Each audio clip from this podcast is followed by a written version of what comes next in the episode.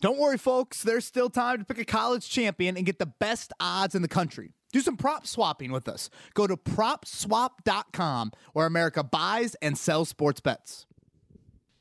And the NFL's version of April Madness is here. Kevin Bowen, and Chris Presley back in studio.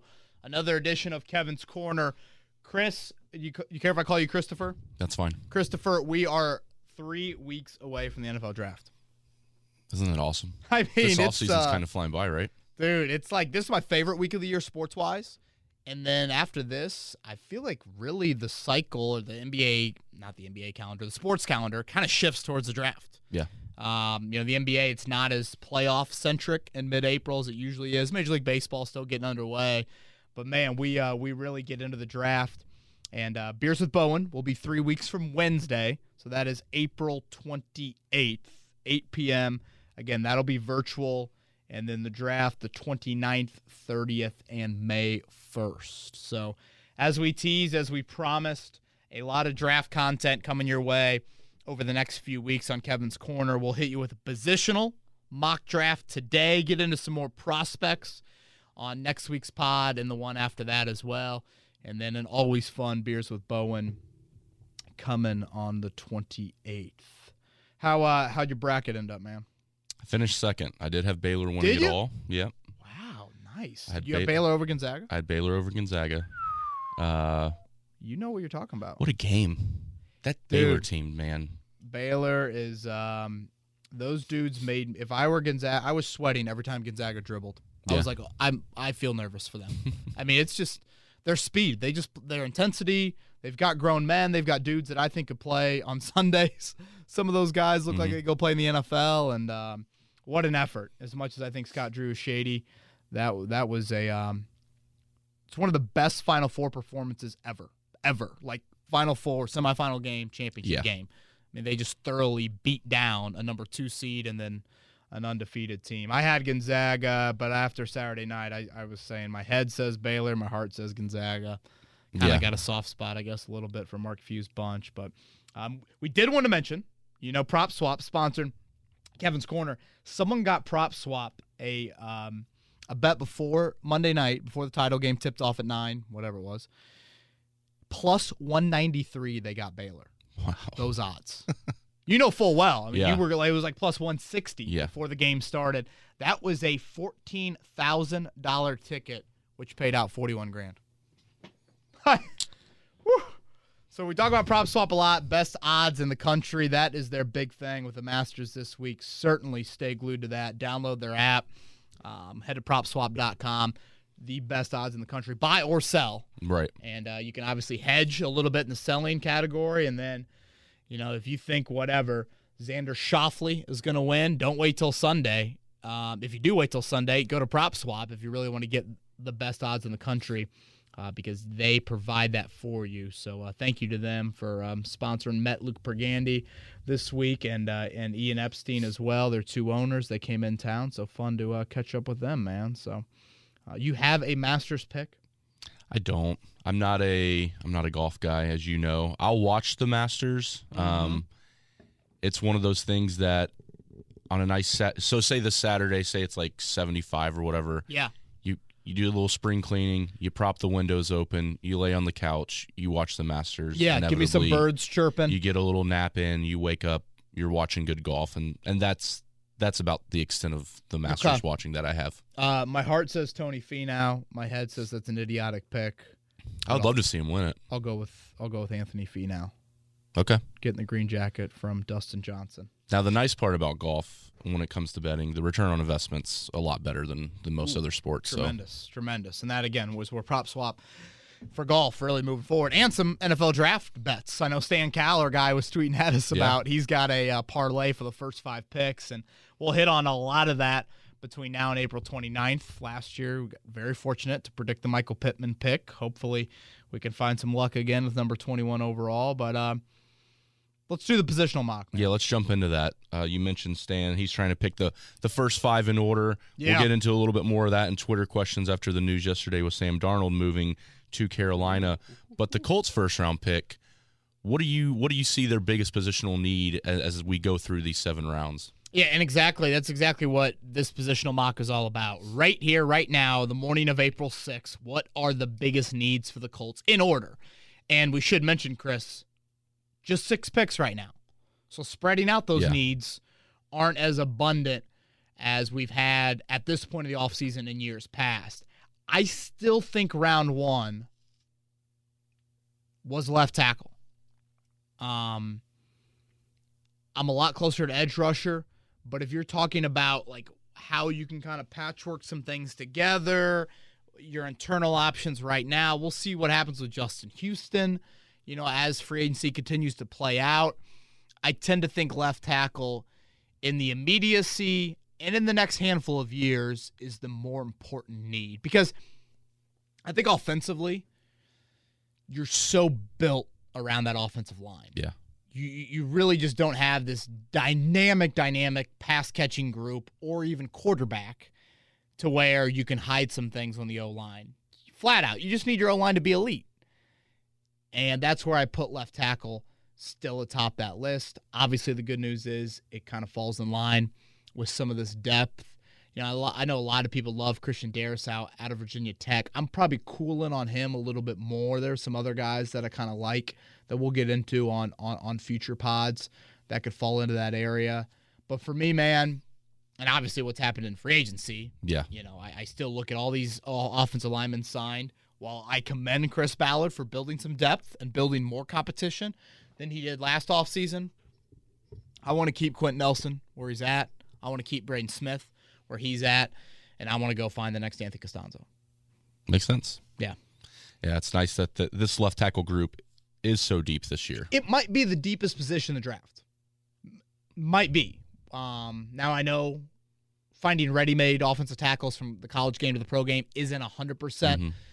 Something that is there, but you can find the right right guys. And I mean, we we we saw it last year. Hell, look at the um, look at the Super Bowl team. Jedrick Wills came in, or not Jedrick Wills. He went to Cleveland. Um, Tristan Wirfs came in and played great football. Yeah. for Tampa Bay. So, um, those guys went a little bit higher than the Colts, but still at 21, I think you can find somebody. All right, left tackle one. So now we're into round two. What's that? What's our second biggest positional need? And you know, obviously, you got to throw in here the whole trade down impact Mhm. of just where this could look different. Um, I'd be very surprised if the Colts were to trade down before Thursday night unfolds on April 29th. But for me, it, it- it's a no brainer, and that's edge rusher. Yeah. Um, and I want to make this very, very clear. Just because you've missed at this position, Chris, does not mean you stop swing. Stop swinging. Yeah. No, I mean, I guess Masters Week, you might as well use the golf analogy. We're not putting the driver in the bag just because we've missed a few fairways. Like, we don't need to take out the three wood. No, no, no.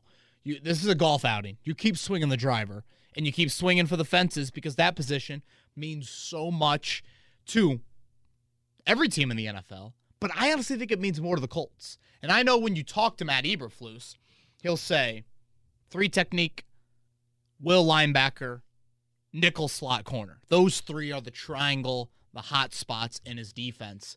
I'd argue edge rusher deserves to be right up there, if not higher, because for me in defending the pass in the NFL, it comes down to how do you disrupt timing. You can disrupt it with pressure up front. You can disrupt it with coverage on the back end. When your coverage is going to be primarily zone and not a lot of press, the Colts press occasionally, but you know that they don't press as much as other teams. That eliminates that early disruption on the back end. Mm-hmm. So how do you make up for that? You rely on your front. And when you're going to rush four and drop seven, which is what they want to do a whole lot, that puts even more of an onus on the front four, those individuals up there to get home. So um, I can listen to arguments about edge rusher in round one. I don't know if the value necessarily matches up with pick 21. I mean, there's a you're going to find people, and I and I've heard from a lot of you. You're going to find people really on both sides of the fence with, you know, Phillips and Rousseau and uh, Kwity Paye and Jayson Oweh. I mean, a lot of these, um, the kid from Texas. I mean, there- there- a lot of them.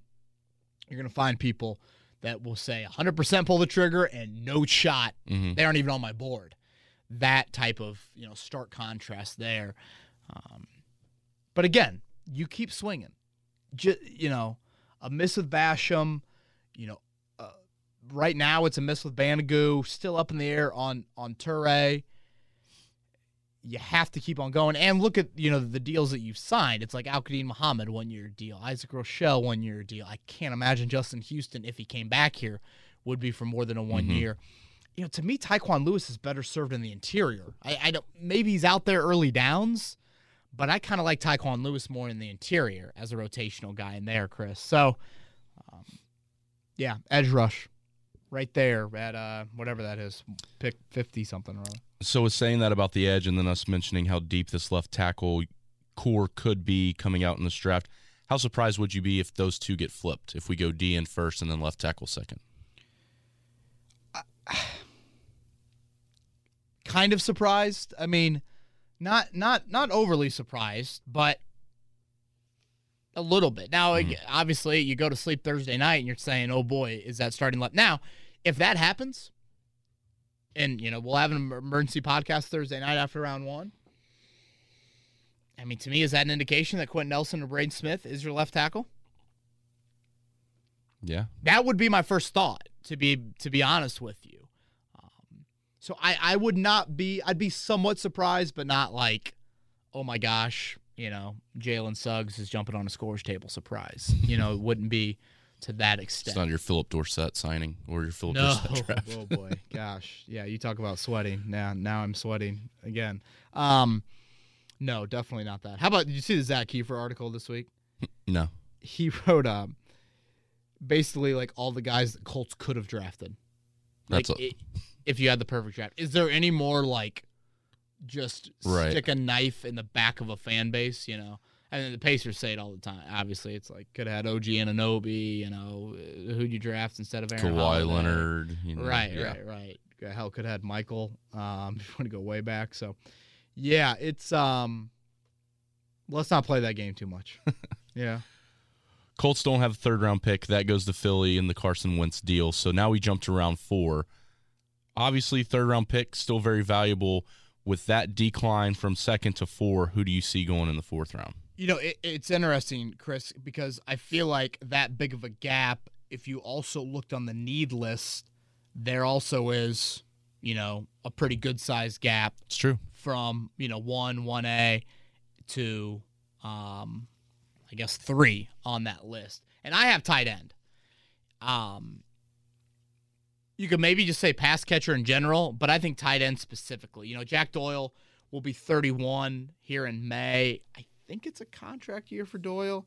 Um, I'd have to double check and look that up, but um, Doesn't it kind of suck? Like you get to our age and that's old in, in sports. It's like, oh, he's 31. It's like, oh hell, I'm 30. You Yeah. know, I know. I mean, we are getting to the point now where it's like, oh gosh, like everyone on the Colts roster is about to be younger than me. yeah. Um, oh, Jack Doyle's got two more years left 20, 20, 21 and 2022. Yeah.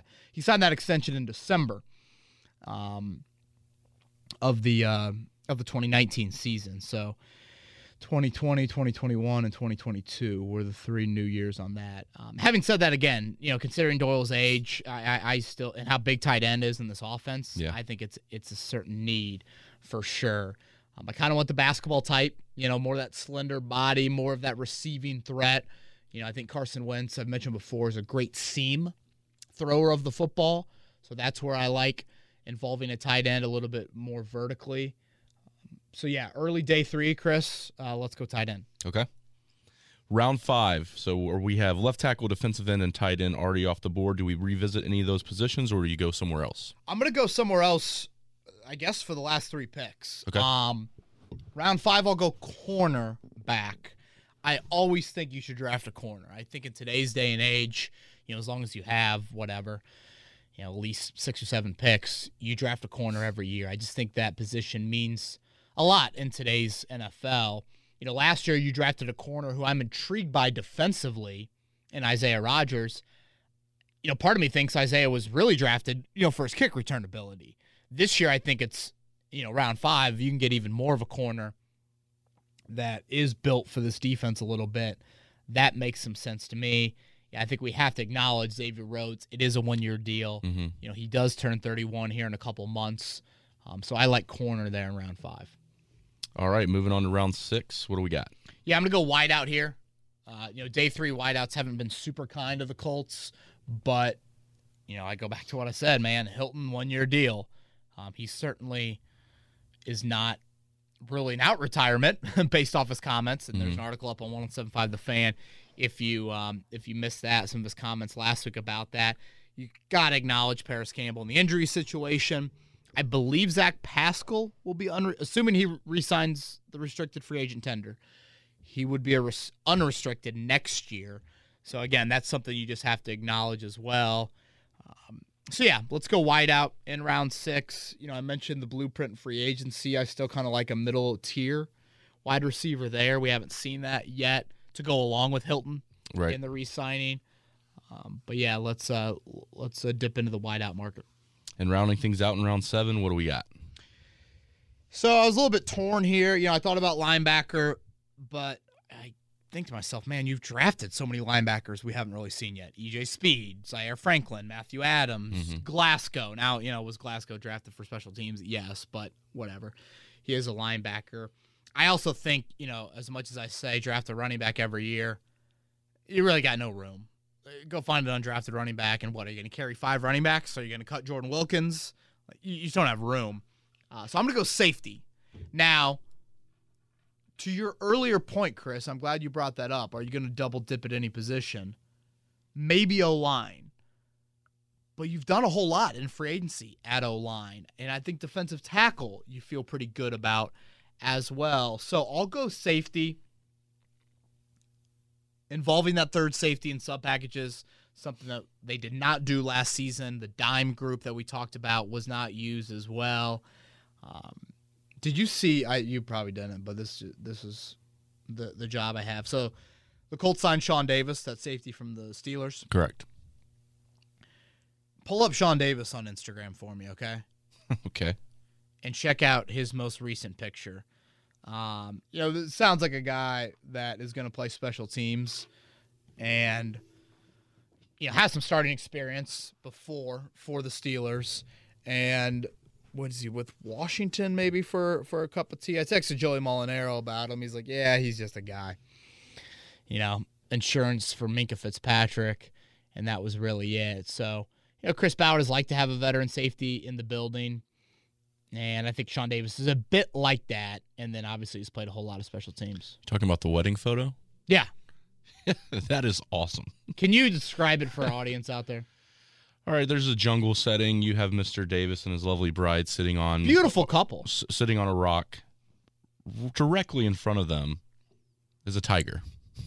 And, and not woods. Yeah. I mean, we're talking Like live, like uh hangover tiger. this is an actual yes, this Yeah. is an actual tiger. Mike could be Mike Tyson's as you mentioned. Yeah. Large. Wow. Um good for the Davis fan. I mean, and the Tiger's close.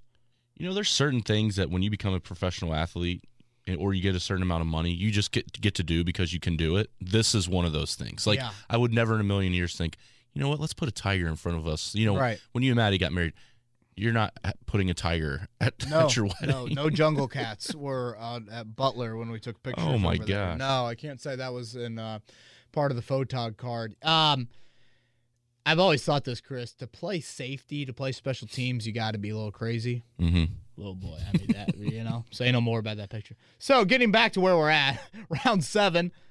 Why not draft another safety? Now, maybe is this George Odum dependent? We'll see how that situation plays out. But you know, no Tavon Wilson. He Mm-hmm. left. We'll see where Rolan Milligan is coming back from the opt out. But I just think it's good to involve another safety there. Yeah, and that's why I asked you about the double dip at offensive lineman.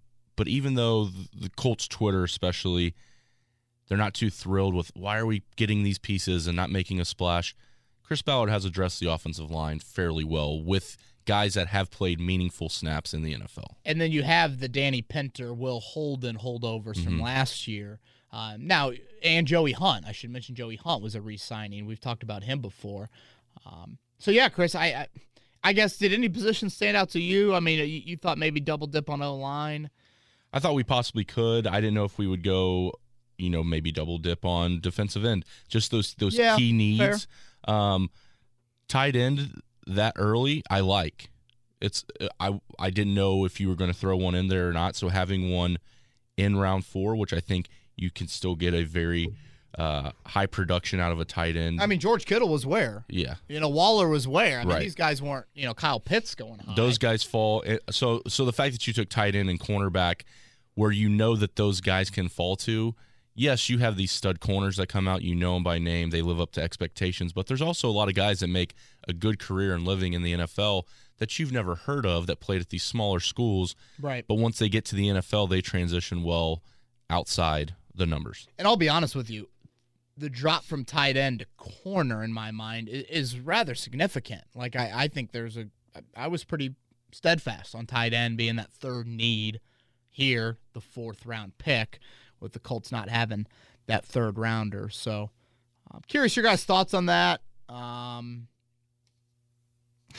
you know, this, this might sound crazy, Chris. And I hate doing it, but if the right kicker was there in round seven, I'd probably draft him. Really? I know that's aggressive, but I think you need to create some competition Okay. for for Blankenship. Um, if you're going to show me Rodrigo Blankenship's rookie season and say, would you sign up for it? Probably would have. You can. I mean, oftentimes the rookie kickers, it can go the wrong way, and you know, rookie kickers obviously can make a jump, but I think we have to acknowledge some short misses and some critical moments, the opener and then the playoff game and then we just didn't see a whole lot of long kicks. And when we did, we saw some shaky moments. Yeah. So I, I, I just think, you know, in all likelihood, it's probably more of an undrafted kicker, but I think you need to have a kicking competition come whatever training camp. So I know a lot of people are enamored with Rec Specs, and I mean, he just seems like a hilarious dude and all that. Um, but you know, we are trying to win a lot of football games. Yeah. So um, I think you got to do that. And before we jump into Twitter questions, something I heard you guys mention this morning on on the morning show here locally in Indy was uh, talking about just back to the kicker, Aaron Rodgers getting trolled last night on Jeopardy. Oh, how about that? That's awesome. how great was that? that is awesome. what I love in sports, I love funny fans. Um, a hilarious moment in Jeopardy last night. You guys have all seen the video by now, I'm sure. And then how about the Angels Astros game? The Angels fans blowing up the inflatable Yep. trash can, throwing it on the field. J- you know what? The Colts 12th man's in the Ring of Honor. The Angels, uh, what is it? 10th man, I guess. You Yeah. play with nine on the field. That and the rally monkey for the Angels should go up in their Ring of Honor. Would it be 11 since they have a DH? Oh, good point. I was thinking just the field. Yeah, I forgot about the AL. Um, boy, I sound like such an NL fan. um, yeah, okay, okay, fair. Yeah, you're right. Um, so yeah, Mike Trout, Vlad Guerrero. I don't know any Nolan Ryan. I don't know any other Angels. Mike Scioscia. I don't know who else we're throwing up there, but let's get them up there after that effort. Love it. Well, that was the potential mock breakdown. As Kevin mentioned, let us know in the comments what you think regarding those positions or if there's anything you felt like we missed out on. Let us know. Let's jump to Twitter questions. Let's do it. First one's coming from Daniel. Thanks you for the great podcast and keep up the great work. Thanks, Daniel. Now that Sam Darnold has been traded and knowing what the Panthers gave up for him, would you have preferred the Colts still get Wentz or Darnold? Darnold didn't cost as much in the draft capital, and he's still on his rookie deal, but he doesn't have the history or relationship with Frank Reich. Yeah, Daniel, I, we got a couple of these late, late last night. Chris, I think Ross also threw threw one in there. Um, let me start here. You know, when I did my QB rankings of realistic candidates, you know, I had Derek Carr one with the caveat of how realistic is he. I had Carson Wentz two, and I had Sam Darnold three with with a a gap Mhm. between two and three. Um, and you know me, I'm not that caught up in compensation. I'm not like uh, just get it right. You know, I um now let's let's look at those both. I mean, a second, a fourth, and a sixth for Darnold on a rookie contract, and a first and a third on Wentz on a bigger contract. Clearly, that's a wide difference in value. Yeah. I mean, and that's an indicator of how I view those two QBs. To be honest with you. Exactly. I get it. Darnold higher ceiling because he's younger, but I think Daniel brings up a great point. The history with Reich, I think, is really important here. You you, you can't ignore that. You know, Sam Darnold doesn't have that history. Um, boy, Carolina, what do we like? The Teddy Bridgewater thing was that just a waste? Yeah, I was. I didn't pick. You know, Panthers never came to the front of my mind when I thought where might Darnold go. Yeah. It seems like their owner, Tepper, is like super enamored with the franchise QB. And obviously, this is an indicator that they don't feel comfortable with the fourth quarterback in the draft, slash, probably don't want to trade up. Because now it's when does that fourth QB go? Right. That's even, I, we all thought Carolina, I think, at, at eight, eight overall would trade up, or maybe they just get the guy at number eight overall. Now it's, I mean, is it New England screaming up to take Justin Fields? Is you know what? I mean, that's that's gonna be fascinating. Atlanta's sitting there at four, and I, yeah, I don't think you can totally rule that out. But um, that'll be really interesting to me. And obviously, San Francisco just flat out beat him to the punch, right? You know, getting all the way up there to number three overall. So, Daniel, if you're gonna give me those uh, again, I still think Wentz has the higher ceiling here in Indianapolis, and you know, Sam Darnold has never played a meaningful NFL game. Like, sure, I guess your first game as a rookie is important, but like, look at where the Jets' record has been mm-hmm. entering the month of December. Yeah. This dude has not been in one pressure packed, holy smokes, we're eight and six, they're eight and six, and we got to win to control our fit. Whatever. Like, I'm just not, no. And you got to factor in the whole Reich element. So I know it's more capital. I know it's a bigger cap hit. But you guys know me. Just just get the QB right. I, I don't. You could you know give him the Salesforce Tower or tell him to go live in the Varsity Villas in Bloomington. Just get it right. Yeah. Next question comes from Big Bama. If the Colts target a wide receiver in the draft, do you think they will look for a receiver who is a red zone threat with the ability to get separation as well as Terrace Marshall type? outside of Michael Pittman, the Colts don't have many guys that can go get that 50 50 ball. Also, if you were to announce the Colts pick in the draft, would you do it Reggie Wayne style or would you go the Pat McAfee route? well, you know, let me go here, Chris. Uh, big Bama. I think of that big Alabama guard they had this year. Last name Brown. Do, do you remember? I mean, that dude. Yeah, massive. I mean, yeah, he looked like he's you know, eating some good Southern cooking right. day. So when I hear Big Bama, that's how I who I picture. um, let's before we go with the McAfee Wayne. Wow, that's wild. I don't. Yeah, that's a interesting. Good question. Um, you know, when I look at the wideout group, I think Parris Campbell's your biggest worry, health. So I would probably want to mirror that skill set. Okay. You know, I I understand what you're saying here with the whole Pittman 50-50. But I also think like who can separate? That ultimately is the question at wideout. Who can separate? And you can find different body types. Tyreek Hill can separate. True. Stefon Diggs can separate. Obviously, Julio Jones can separate. You know, Tyler Lockett can can, can separate. And, and you look at his own depth chart, DK Metcalf can separate a bit. Um, obviously, bigger body, you can create more of a catch radius than the little guys can. But that's what it comes down to for me. So I understand where you're coming from here. Um, and maybe it's a little bit of mix of those two, a little bit of speed and a little bit of size as well. Um, I, I don't think Terrence Marshall, I don't know if he tested like great, great. Maybe it was arm length that kind of stood out to me. But um, so yeah, that is um, I, I'd probably side with the Campbell skill set there.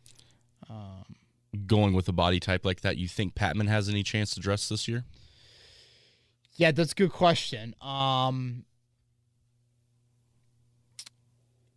I really want to see training camp for him. You know, he he obviously didn't play on special teams last year. You know, how much of that was just a numbers game? How much of that was just he doesn't play special mm-hmm. teams? Mm-hmm. You know, I think that's a fair question you have to ask. And then do you get a little bit too niche on game day. Like, let's start thinking about wideouts you're dressing. Okay, you're dressing Hilton, you're dressing Campbell, you're dressing Pittman, you're dressing Pascal. Are you dressing DeMichael Harris? Are you dressing Ashton Dulin? Mm-hmm. Uh, Patmon, obviously. So uh, Reese Fountain. I mean, you know, it's that's where you get into. N- nice problem to have, but um, I do think oftentimes when you get fifth wideout, you get a little bit more special teamy than you know Marcus Johnson dressing because he's an effective wideout. Um, Wayne McAfee. So Wayne was subdued but had the zinger. Oh, it was still funny. Yeah. Right, but I mean, like, not. I mean, McAfee was like, you know, Yeah. McAfee, you know, Hall of Famer, Right. Bobby Okereke. I, I'd probably be a mix. Like, I yell at sporting events on my TV. I mean, I, I the Jalen Suggs shot, I yelled, and it was loud, and it felt good to get it out. But um, I yelled, so it, it would be a mix. Um, yeah, probably a little bit more Wayne like though. I mean, that's a lot of people to be truly yelling in front of. I Mhm. kind of like to yell in front of my own crew. Um, You like to know your surroundings when yeah, I don't. You know, I just don't want to be. You know, yeah, who the hell is that kind of thing? Right. But uh, but yeah, I, I'd say a little bit more Wayne. All right, we're going to go to a question from David who says, "Seeing how Ben Banogu and the drafting of Ben Banogu 2.0 will be making meaningful snaps this year, what's the over/under of sacks this year by the Colts on the season?" I'm, but I believe he's referring to to Ben here. I'd say eight and a half. Better take the under. But in all seriousness, is the edge rush not something that's important in the NFL, or is it, or that's important to an NFL team, or is it just me? Yeah, I guess yeah, the eight and a half sacks. I mean, yeah, I mean Ben Banogu, I'd probably take the under there. Boy, that was a lot of. I feel like there's a lot of snark in that question. Um, I don't know about you. So I mean, edge rush and pressure in general, think it's very important to NFL teams. And like I was saying earlier, I think it should be even more important to the Colts. Um, I don't know the drafting of Ben Banogu 2.0. Okay, so I guess they're saying you're going to draft an edge rusher again this year. Um, you know, the Colts had decent sack numbers last season. It's more the pressure. Yeah. That's what it really boils down to for me. Another great name here, Pumpkin Pastry. Ballard has such an affinity for drafting players with high levels of measurables and athletic traits. After reviewing his draft history at the corner position, why does he go away from this concept? Wilson and Rock Ya-Sin both measure fairly poorly comparative to their peers. Does it have to do with the zone versus man to man? Wow, that's an interesting question and, and some good research there. Um, it is a good point. You know, obviously Rod, Isaiah Rodgers himself fits it from a speed standpoint, a little bit slender on the frame, but makes up for it. Um, I do think it has a lot to do with scheme. You know, Chris, I feel like if you're going to kind of narrow down two major traits the Colts will have at corner, it'd be ball production, finding the ball, and it'd be um, high level tackler. And I feel like the Colts are very sound with their corner group in the tackling department. Yeah. Um, so I do think that is something, you know, that that that goes there. Dude, every time I hear Quincy Wilson drafted, I just think to myself, why the hell did Irsay keep Pagano for one more year? you know? And like I mean that in all seriousness. Like it just it just stunned like why? It's a totally different scheme. Chris was clearly enamored with wanting to be in a 4-3 indoors. Yeah. And um yeah, I just don't man, I just do not get that. It's just such a, it's almost like a waste of a year for the franchise. And look at look at the draft picks. You know, Hooker and, and Basham and, and Banner and, and like not all of that am I just flat out blaming on Pagano. I mean there were some Ballard misses in there. And Ballard should have been selfish in that draft and been like, all right, I, I get it, but I'm not drafting to your scheme. I'm drafting Mm-hmm. big, big picture. But I just, God, that was like such an emotional decision by Irsay, to be honest with you there. Um, yeah, I mean, pumpkin pastry, which sounds, I don't know, it sounds kind of good. Does sound know. good. Maybe in the fall. Um, yeah, it, it it's it's a little bit different in like the high high level athleticism traits, but I do think it's more scheme dependent. Mm-hmm. We're going to stay with edge rush, which will be a common theme for a lot of the questions this week. Um, this one's from Evan. Hey, Kev, was thinking about edge rush issues for the Colts and was Cheeks wondering. Evan or different Evan? Different Evan. Oh, okay. Saw Cheeks last night. Cheeks is doing well, ladies and Yeah, gentlemen. he's doing great, man. It was good to see him. Shout out to the Mucky Duck on the south side. Awesome patio. Says, uh, I was thinking about edge rush issue for the Colts and wondering how much optimism you have for some contract year magic from Kemoko Turay or Tyquan Lewis.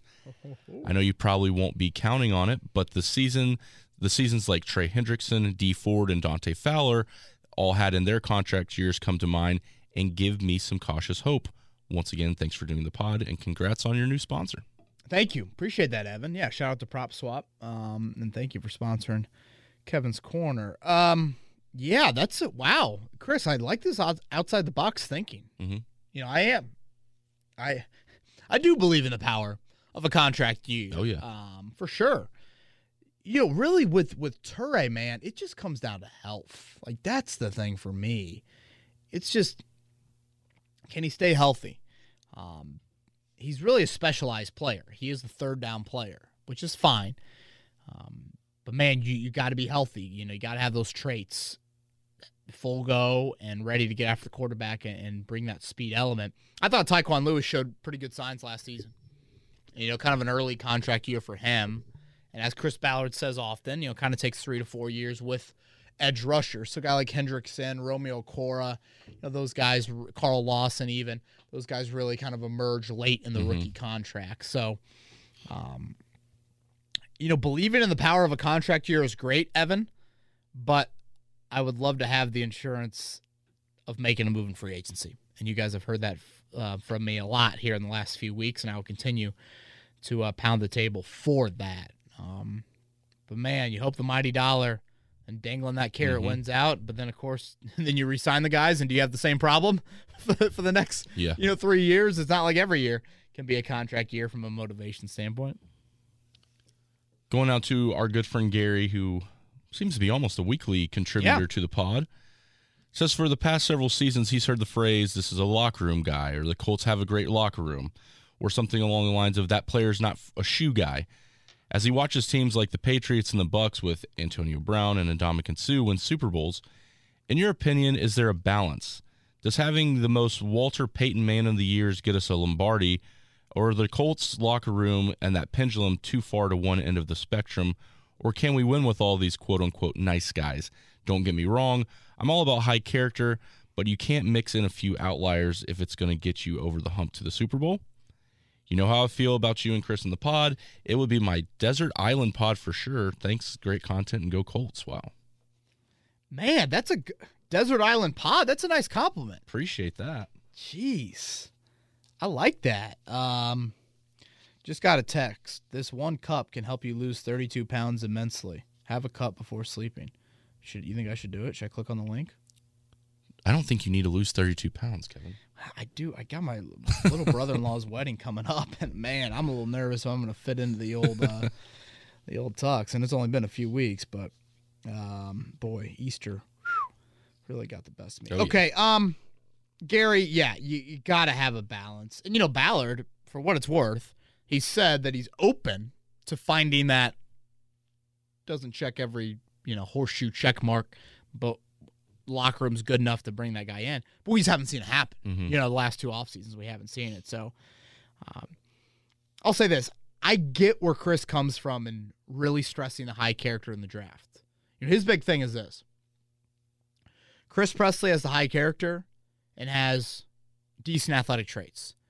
Kevin Bowen has low character but has better athletic traits.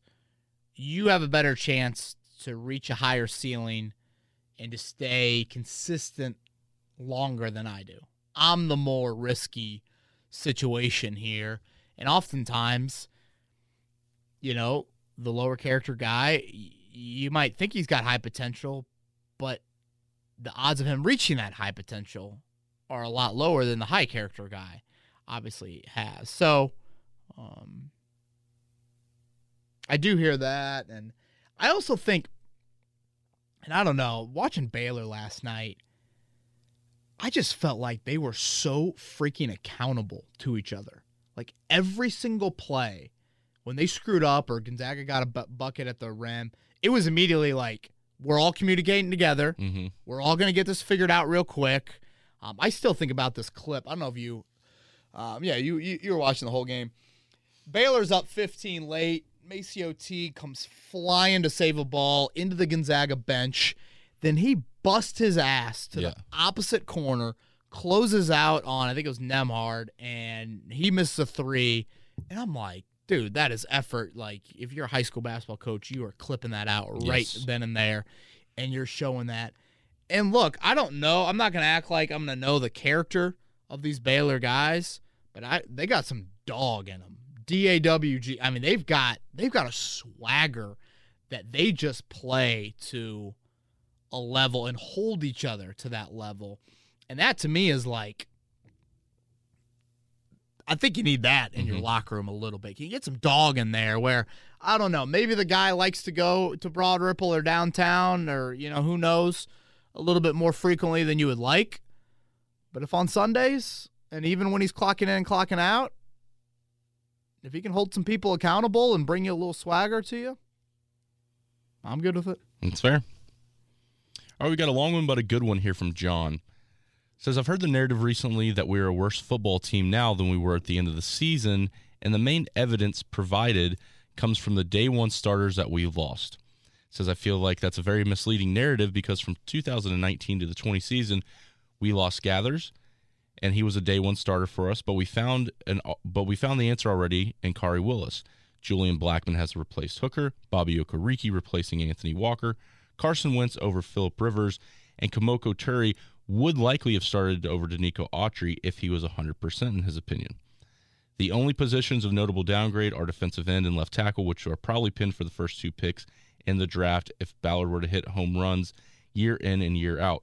The biggest part of it all is if Wentz is any kind of significant upgrade over Rivers, this roster is actually better than it was in 2020. So my question is why are people panicking over not replacing rotational pieces when we know that Ballard will add at least 6 contributors in a month? Okay, John, there's a lot there to unpack. Um, well, Kemoko Turay, let's start there. He would definitely not start over Denico Autry. Autry would 100% start on rundowns over Turay, even though they kind of play different positions as well. I guess, man, there's a lot there, Chris. Um, to me, I keep on coming back to this. I just think you've put too much pressure on the draft. I mean, J- John's saying at least six contributors in a month. You only got six picks. Hey, the round seven guy's going to come in here and contribute from day one. That's a lot of pressure. Mhm. Like I, that just doesn't happen. Like as much as every draft you feel like could be Michael Pittman, Jonathan Taylor, it could be Rock Ya-Sin and Ben Banogu. Chris is drafted really well, but that's a whole lot of pressure that John's putting out there. And you know what he says? Why are people panicking over not replacing rotational pieces? Anthony Castonzo ain't a, rot- a, a rotational piece. That dude is a flat out cornerstone, and he just does not get replaced that easily. So I think John, what you got to look at is like you've referenced some day one Clayton Geathers. Boy, Clayton Geathers seemed like he didn't play. It seemed like it was eons ago Right? he played for the Colts. Um, that early defensive roster that kind of Ballard rebuilt, you know, that was kind of a four and twelve team that first year, and then obviously you go ten and six, go seven and nine. Last year you're eleven and five. Now it's kind of that next step. It's it's the incremental steps that you take. You rebuilt bottom level talent, quote unquote, with better talent. Now that talent has gotten you to be you're the seventh seed in the AFC last year, You're just behind um, Tennessee and winning that division. Now it's okay. How do you get to that seven seed becomes a three seed, and now you're winning the AFC South. That's where it's okay. Does does the roster need a tweak again? Um, some nice draft hits certainly, but boy, it's absurd, and it's it would be a it'd be a slap in the face at Chris Ballard to act like Chris Ballard just falls out of bed and hits on these draft picks year in and year out. There's a whole lot of work. Yeah. Chris would be the first guy to tell you that. Like it just doesn't happen year in and year out. And if you look at the drafts, it, it, it hasn't happened. Again, you've had great success in 2018, great success in 2020, 2019, much more up in the air. In 2017, with some circumstances factoring in there, um, you know, obviously didn't work out there. So, boy, six contributions to have those expectations in the draft, that is that's like me sitting here being like, yeah, Tiger Woods is going to win four majors next year. I, I think you, if you could sign up for two to three day one starters out of this draft, you'd say, Mhm. where do I sign up? Especially when you only have two picks in the first hundred. Yeah, and a shout out to the Colts production team. I'm sure all of our listeners have seen already, but with the next pick that that docu well, I guess a short kind of docu series has come out. Their their first episode's out and I love watching those steps that those guys go through. Must watch, man. I'm glad you brought that up. Shout out to Chris McGaha and Mike DeReese, two awesome dudes that they um, featured. I guess would be the right word in that first episode. So yeah, that's a just an awesome series. Yeah. I Don't take that for granted that the Colts do that. All right, this one comes from Portugal. A question from Alex. Whoa, Portugal, never been. You I've not. right by Spain. I would go. Mistaken. I would yeah, go. oh, shit, yeah. Sign me up, Alex. If we go, let's get a beer. Cerveza. or uh, they speak Portuguese, not Yeah, they. That was horrible. God. I thought Spain. I thought they. I don't know, man. Alex, I'm sorry. Two years ago, Ballard brought back. I just got to shut up and speak English. Two years ago, Ballard brought back the same team, and after the season, he said it was a mistake. Alex says, I like all the players that we've re signed, but it feels like a mistake. Is it? Is this a situation? Is this situation slash players different? I'm conflicted. Well, it's got polar opposite from John. you know, we got Yeah. John above saying no need to panic, and Alex, I don't know if he's panicking, but he's, you know, asking questions. What I like about this offseason is this, Chris. The signings outside the building, there are a lot of 20, like mid to late 20 year olds that have started before the NFL. So, you know, now you can argue how effective they've been as starters, but at least there's some experience there. Um, now you're also banking a lot on your former second round picks. You know, we talked about Campbell. Obviously, Rock Ya-Sin would fall in that category. Certainly, Kemoko Turay, Ben Banogu, whoever else there. Um, the one mistake I have is really edge rusher. That is the one big mistake I have. I could argue a little bit of wideout, but really edge rusher. And you guys know me, I'm all about raising that ceiling. And I just felt like the lack of activity in free agency and now, boy, we've really kind of halted here in activity for free agency over the past few days. I thought that could have been raised a little higher. It's fair. This one's from Mitch. Who is worse, Ryan Grigson at drafting offensive lineman or Chris Ballard at drafting defensive lineman? Keep up the great work. Love the podcast. Jeez, Mitch. Um, yeah, boy, that O line. No, it's funny going back to the Grigson drafts. Off top of my head, Hugh Thornton third round, Khaled Holmes fourth round, Jack Mewhort second round. All three of those guys out of the NFL. You know, relatively quickly. I guess Mewhort, you know, hung around a little bit longer and hmm obviously the knee injuries killed him. Ryan Kelly, you know, worked. But you look at like the late round dudes. Joe Haeg, Austin Blythe, I think Yeah. just signed with the Chiefs. Mhm. Started with, with the Rams. Uh, Denzelle Good starting. I mean, Mhm. like it's funny to see those Blythe and Good seventh rounders, if I'm not mistaken, and Haeg, you know, a day threeer. Those guys are holding on a lot longer than Thornton and Holmes and and Mewhort there. Um, and yeah, Ballard is you know definitely struggled. But you look at Ballard and he waiver claimed Al-Quadin Muhammad, and now he's been a pretty good find Yeah. for you there. Yeah, it is interesting. Who was worse, Grigson an O lineman, Ballard a D lineman? Mm, that's um. Yeah, that's that's a good question. I, I I don't know who I could go with there. Maybe because it contributed to Luck getting hurt more. I don't know. Maybe I don't know. I mean, everyone's like, "Well, Luck got hurt moving outside the pocket." Well, you don't think the hits he took in the pocket had any wear and tear on him? Like, come on now. Yeah. It was not all just his scrambling. No, uh, you know, Luck deserves some blame here, but Mitch, that's a wild question. This one's from Sawed Off SOB. Another great. I mean, I'm just Wait, do it again? Sawed Off SOB. All right, this ought to be. I can't wait to hear this one. Ty has openly said he wanted to play for one more contract before retiring, though I don't suspect he thought it would be for a one year deal. Assuming he doesn't retire after the season, what level of production, catches, yards, and touchdowns do you think he needs this year for Indy to bring him back in 2022, given that it seems Irsay had to force Ballard's hand a bit this year? Wow, that's a very normal. Like that's a question I would expect from like Bob or like Susie, not from Sawed Off Sob. The, Great. Yeah, he put the uh, the safety on and decided to ask the question. Yeah, I guess you're right there. Um. Okay, so he wants to throw some numbers for Hilton next year. Mm-hmm. You know, the whole 17 games, kind of. I gotta gotta ingrain that into my brain a little bit here. I think he's got to play around 15. 800 ish yards. And that's with a full notion like I'm expecting Pittman to be like 11, 1200. Yeah, right. I, I think what's critical for me, Chris, is this big plays and big moments. You know, I if I were to tell you, give me the play of the year, I think you were in the building for this game. The play of the regular season for me is T.Y.'s catch down the seam against the Texans at home. Fourth quarter, just before two minute warning. I think it was a it was either like a second and long or like a third down, and Rivers just rifles it down the seam, and Hilton finds that pocket and hauls it in Mhm. in, in some traffic.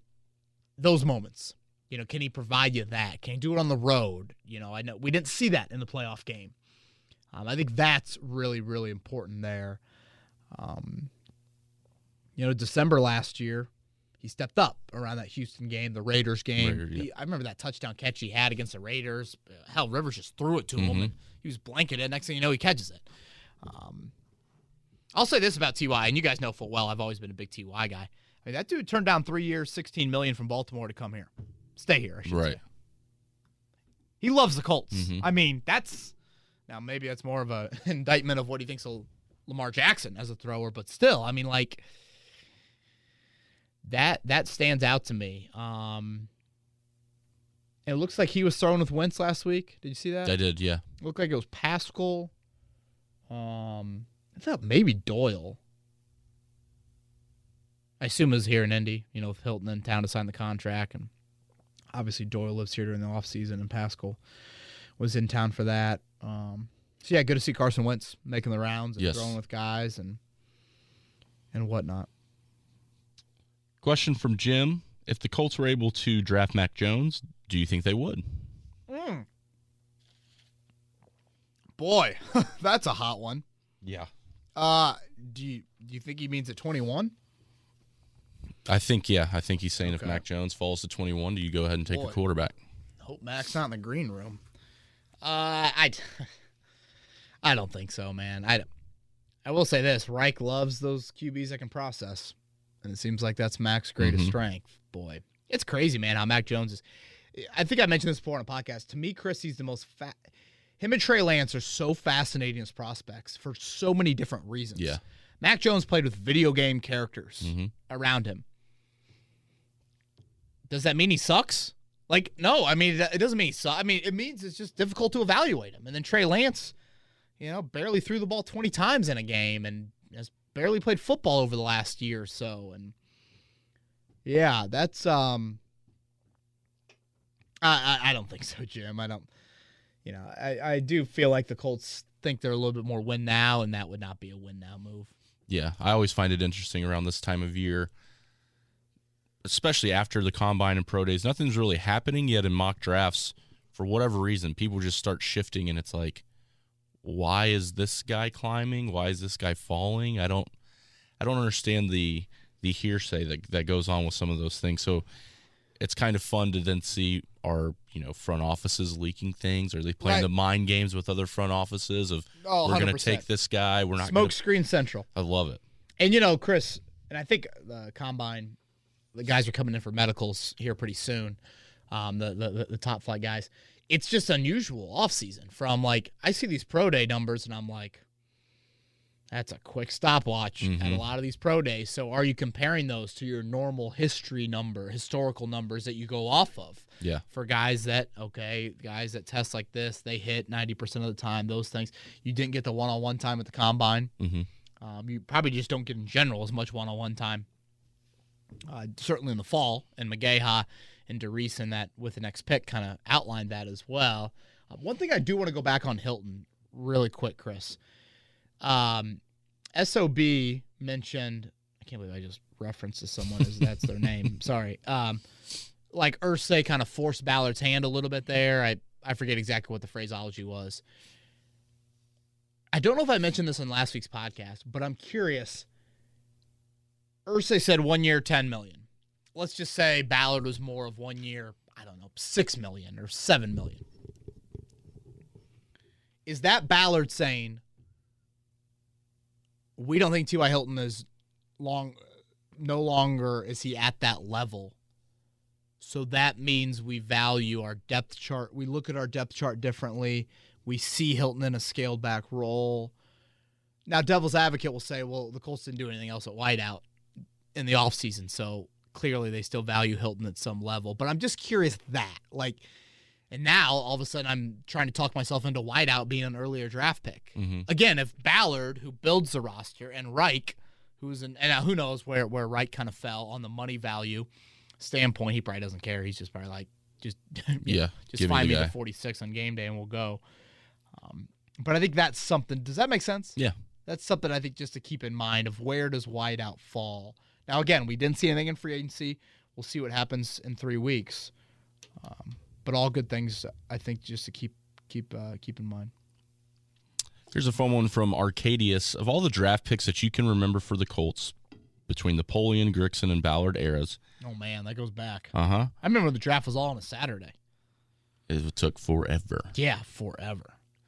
What player were you most surprised about being a bust, and also what player were you most surprised about that became a gem? Yeah, they got to go watch Ryan Bowen at Heartland Crossing one time play golf, and it was freezing. I'm like, dude, let me just post up in the snack shop, and I'll watch golf. Or uh, sh- uh, not golf. I'll watch the draft. I, I I need it. Kiper's hair's looking good. Let's go. um. Wow. Where can I mean? Where to even begin, Chris? You know, I I always thought Moncrief would turn into something. You talk about Grigson era. Mhm. I mean, hell, I don't even know where he's at. Houston. He's been he's bounced, He's bounced to so everywhere. many teams. You know, I- I'll say Braden Smith, Julian Blackmon, how quickly. Different position for Braden. Obviously, Blackmon, the ACL. Mm-hmm. Um, I mean, I thought Quincy Wilson would turn into something. I know he was super young, you know, when he was drafted. So I always was kind of like, you know, you can be paid. I thought he was like 20 maybe when he was drafted. Um, And he was right around that time we talked about the the talent. Right around that time where everyone's like, "Look how long Richard Sherman is in these big corners," Yeah, and was yeah, like, yeah, yeah, this guy's intriguing." Yeah, frame was not an issue, or isn't an issue for Quincy. Yeah, you go back to the Grigson stuff a little bit earlier. I mean, Denzelle Good, Austin Blythe.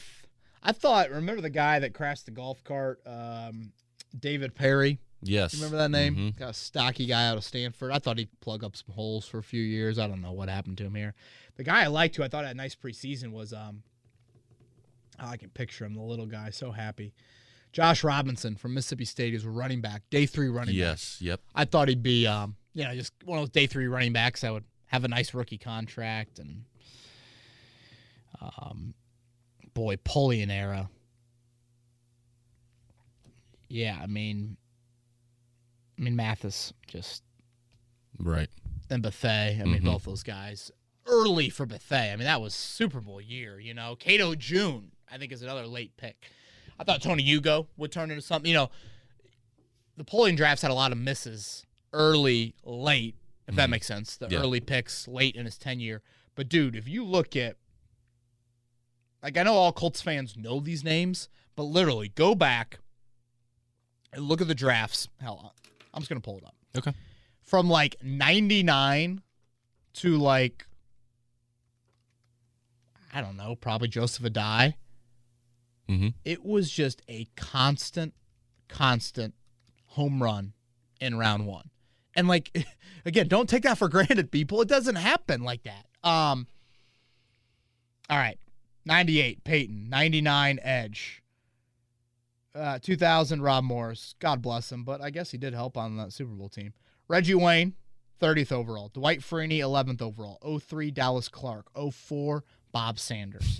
05, Marlon Jackson. 06, Joseph Addai. I mean, we're talking 30th overall, 29th overall, 44th overall, 24th overall. Freeney at 11 was met with some skepticism. Uh, Reggie Wayne at 30. You know, you know, even Edge, that, that pick was met with skepticism. Like, oh my God. And we wonder why that was the greatest decade regular season football in NFL history. I did not realize Robin Morris was a first round pick for us. The pride of BYU, Bobby I mean, Morris. Great special teams. I felt like he was in on every special teams tackle, but yeah, did not realize He was old when he got pick. drafted. He was born in 75. So that means he was 25 when he was drafted. That's something you never see nowadays. You know, you always hear about that NBA age. NBA a lot more, but I think in the NFL it's starting to creep in. So, um, Yeah, I mean those Polian picks, dude. Hit, hit them when they counted. Oh my For god. sure. Incredible. All right, a question comes from the Joker. I've been thinking when people talk about T.Y. Hilton, especially as of recent, we talk about him not being elite since he led the league in receiving and t- receiving yards in 2016. Just how special was the chemistry between him and Luck? Because it felt like they could read each other's minds almost every play. If they don't get injured like they did, especially Luck, and he, uh, especially Luck, and he plays at least through T.Y.'s career, could they have potentially been a top 10, maybe top five wide receiver quarterback duo of all time? Man, boy, this is a tearjerker almost here. You hear T.Y.'s comments about Andrew?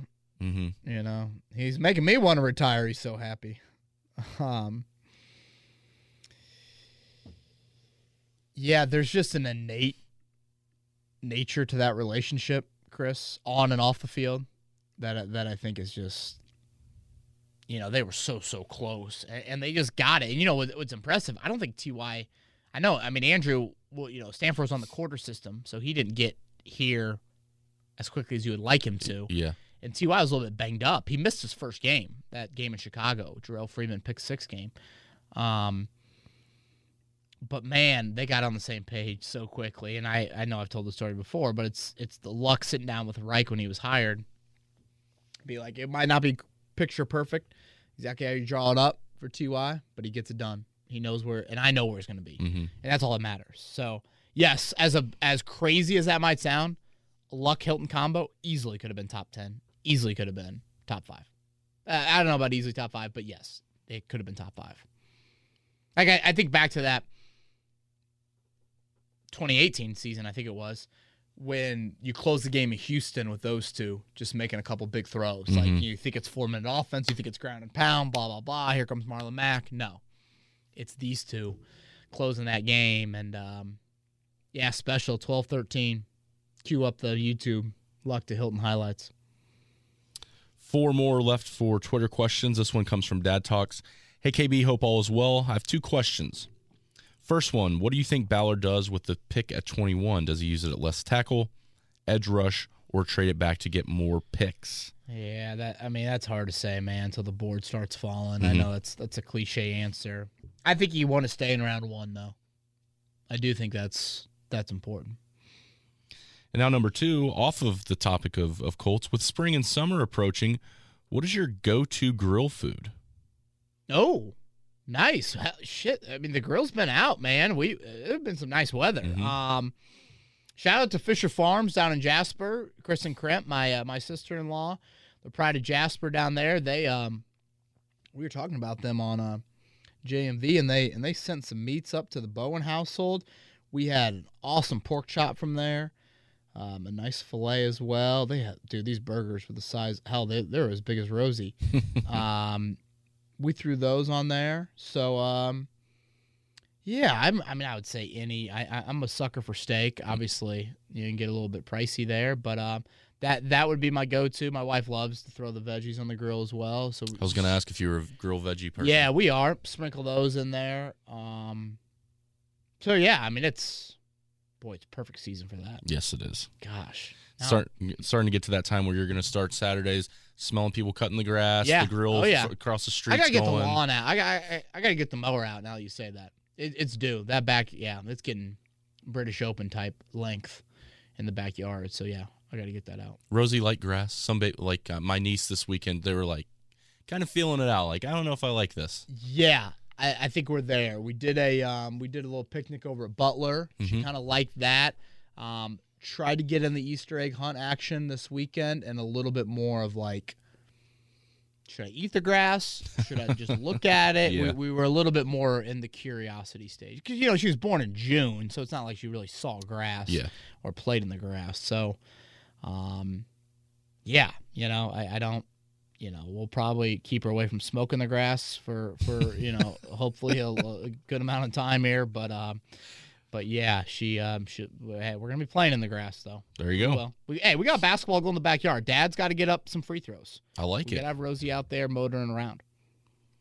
This one's from ZPOM KB. Do you think Ballard's approach to free agency would have changed with Philip Rivers or Andrew Luck at quarterback? we'd have more certainty at the position, so Ballard might have been more aggressive. That's interesting. Um, that's interesting. I really don't think so. Is this the Zach that I saw at um, Wolfie's on Saturday? This might be. Could be. Yeah, we had a good, we had a nice, nice crowd there. You've been busy all March. Been busy, man. It, it's been um, it's been a good busy though. Mhm. Nice to have that back. Um, to be honest, I really don't think so. I think Ballard is so steadfast in his building and his philosophy. Like I don't. Now the contract situations would have looked much different. You know, Rivers on the one year versus Luck. You know, he still would be on this current contract, but Right. due an extension. Um, but to your point, you know me, Chris, I'm a believer in just building has to evolve. So I do think I would have some slight tweaks, but I, I really don't know if Ballard would have. Now, contractually, he might have been forced to do some things differently. This question's from Fisher. I know Chris Ballard is one of the best GMs in the league when it comes to hitting on draft picks, but do you think he should focus more on positions of value? And goes on to mention quarterback, edge, wide receiver, offensive tackle. Well, I mean, I, I think he had. I mean, edge and wideout, he's definitely drafted early. Offensive tackle, there really hasn't been the need to draft early until right now. And then quarterback, you know, I don't need to get into all that. So, yeah, I, I again, you've kind of been settled at those spots, Chris. Now, edge, not really, um, but he's drafted, you know, early Mhm. there, second and third rounders. So, I mean, they haven't had a first round. They haven't used a first round pick, I should say, since Quenton Nelson. You know, he traded out of the first round the last two years. So, I guess you defined, you know, where that level of focus should be. But I mean, those are certainly big needs moving forward when we talk about long term. Well, it wouldn't be a Kevin's Corner podcast without a Notre Dame question thrown in here. Oh, that sounds like a bitter Tennessee fan if I've ever heard one. Come on. So we're gonna wrap it up with a question from Thomas. Says I hate sounding like an expert, but I legit think we need to invest some draft capital into tight end, as you mentioned as well, Kevin, in the fourth round. How do you feel about drafting Ben? And I'm gonna let you go ahead and pronounce his name from Notre Dame. Oh.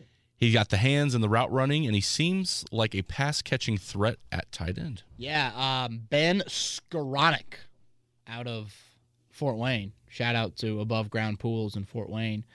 Um, yeah, he really had a nice. He did the graduate thing, the Northwestern over to Notre Dame. He, he was a good player for Notre Dame this year. Yeah, I, Thomas, like stuff like this, it just doesn't happen that often in the NFL. Like I don't know of a lot of great, or I should say quantity of wideouts that like make a position change to tight end. I feel like it's much more of a um, college, you know, high school to college thing. Obviously, body types are kind of still growing in that time. So I I get the question, but I just no, probably not. Um, now, Skowronek. If you want to stay around in the NFL, I don't know, put on twenty pounds, and maybe that's that's the route that you're gonna have to go. But I feel like it's a little bit more of just kind of a a little bit fantasy type of idea. I, I don't think it's the dumbest question by any means, but it, it's interesting why we just don't see that more often. All right, that rounds out all of the Twitter questions for this edition of Kevin's Corner. Awesome. Um, all right, people, we'll be back again every week until the draft. I week of the draft, Chris. I think we just go with beers with Bowen. Okay. You know, Wednesday night, beers with Bowen. That'll be live on YouTube.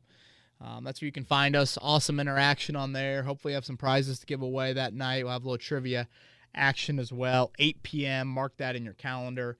April 28th. Head to Prop Swap this weekend. Find some great masters uh, bets that uh, you can sell or buy over there. I will be on the couch. Gosh, man, this is where I got to preface with Maddie this week. I'm like, let us get through this weekend, and then I promise you, my sport uh, obsession. I don't know. I guess you need to admit the problem first. So it's probably glad I said that.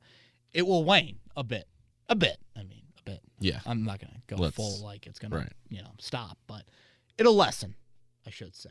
Um, all right, man. How, your Braves got off to a good start. I haven't, They did not. They got swept by the Phillies, Ooh. so they dropped three games early on. So it's Okay. always it's always tough out of the gate. And then I saw Castellanos for your for your Reds Yeah. got suspended over Yeah, just a was dumb incident. I mean, Yeah, come on. come on, in Major League Baseball. Yeah, after game one, I thought the Reds would go 0 162 or however many they're playing this year.